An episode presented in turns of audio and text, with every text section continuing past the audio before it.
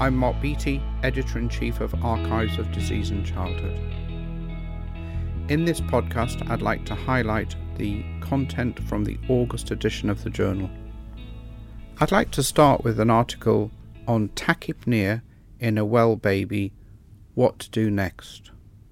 It's a leading article, it's excellent, and it outlines the management of the well term infant who presents with tachypnea, so the infant who's not acutely unwell. There are many useful points made, including the fact that the normal respiratory rate has a wide normal range.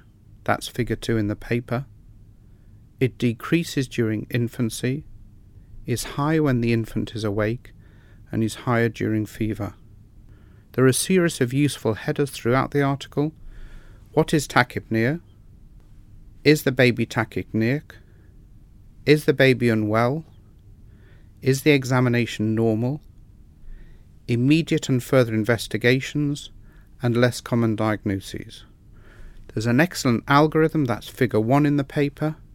It highlights red flag symptoms including persistent cough, apneic episodes, noisy breathing, poor feeding, vomiting, and choking when drinking, and it highlights red flag signs which include respiratory distress, cyanosis, a cardiac murmur, abnormal femoral pulses, hepatomegaly, and hypotonia.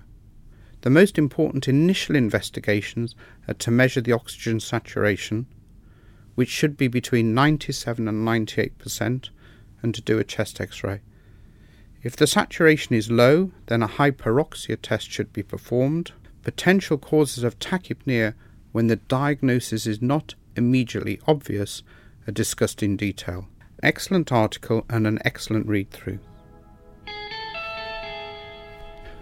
The second article I'd like to highlight this month relates to conflict escalation in paediatric services conflict between healthcare staff, that's horizontal conflict, and healthcare staff and patients, that's vertical conflict, presents a significant burden to individuals and healthcare systems and is a major cause of burnout, absenteeism, and high staff turnover. Forbat and colleagues explore clinician and family experiences in order to map out the trajectory of conflict escalation. 38 health professionals and 8 parents were interviewed. All had had direct experiences of conflict. Three phases were described mild, moderate, and severe.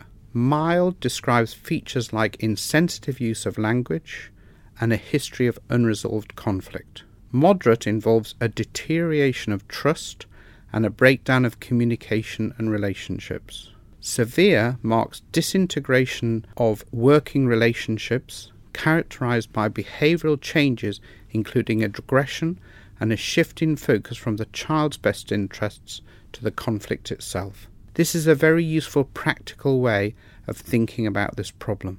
It's interesting that conflicts which escalate tend to move sequentially from one level to the next. This framework will help us start to consider how conflict can be recognized and interventions put in place to try and help impact at each level.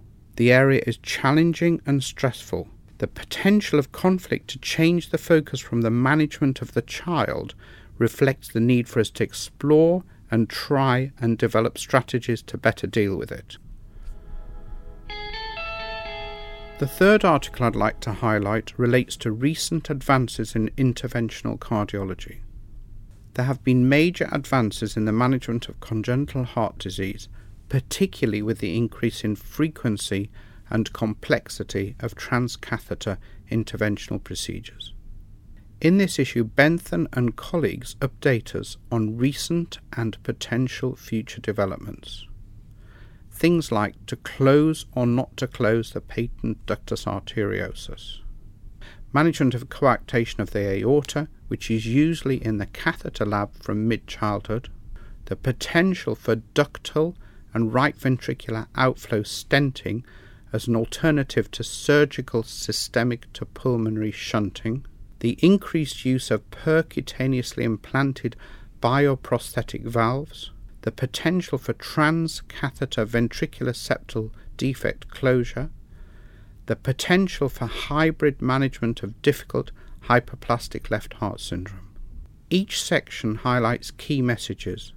The progress in this field has been massive and is highlighted by the timeline in Figure 1. This is a very worthwhile read and a great update for clinicians who will regularly see children with cardiac conditions in their daily practice. The fourth article I'd like to highlight relates to defining normal heart rate. So that's an interesting question. The heart rate and respiratory rate are key components in the assessment of a child who presents acutely unwell.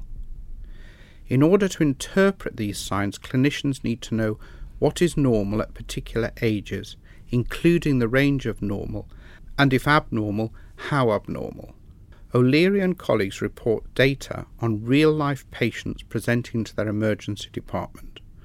111,000 records from between 1995 and 2010.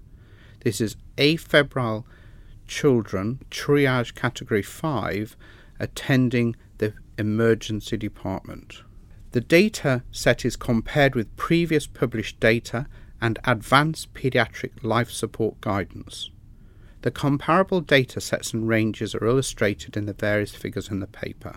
There's good agreement of the 50th centile for heart rate.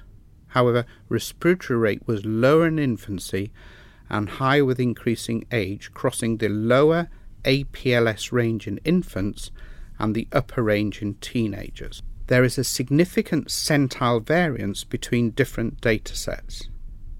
The authors suggest that their derived centiles should be incorporated into APLS, pediatric early warning systems, and other guidance. There is a very powerful accompanying editorial from Roger Parslow. My name is Mark Beattie, Editor in Chief of Archives of Disease in Childhood. I hope you've enjoyed my summaries of some of the content of the August edition of the journal, please refer to the journal website for further information. Thanks for listening.